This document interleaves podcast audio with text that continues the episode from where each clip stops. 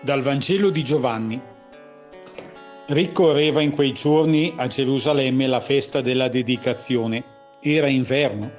Gesù camminava nel Tempio nel portico di Salomone. Allora i giudei gli si fecero attorno e gli dicevano, fino a quando ci terrai nell'incertezza? Se tu sei il Cristo, dillo a noi apertamente. Gesù rispose loro, ve l'ho detto e non credete.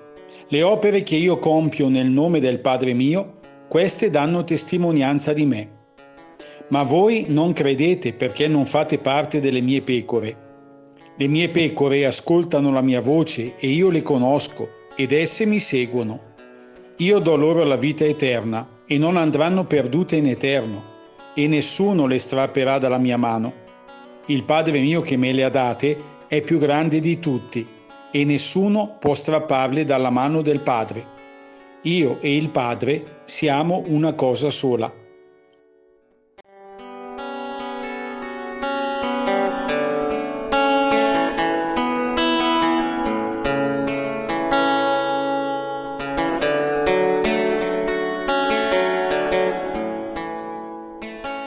Il mistero più grande che mi interroga Tramite questo testo lo esprime Gesù attraverso la frase Le mie pecore io le conosco.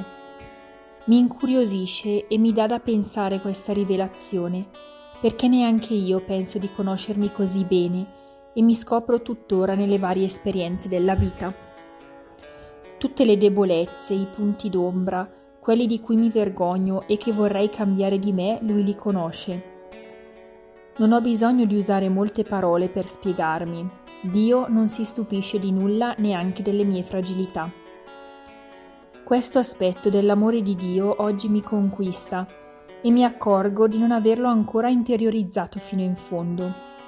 Per questo mi chiedo, quali sono i vantaggi di un Dio che ti conosce così bene da non dovergli dare spiegazioni? Innanzitutto possiamo stare ad ascoltare un po' di più di quanto parliamo se Lui conosce tutto, non abbiamo bisogno di tante parole quando ci rivolgiamo a Lui. L'altro aspetto, che è una conseguenza di una conoscenza così profonda, è l'amore che ne scaturisce.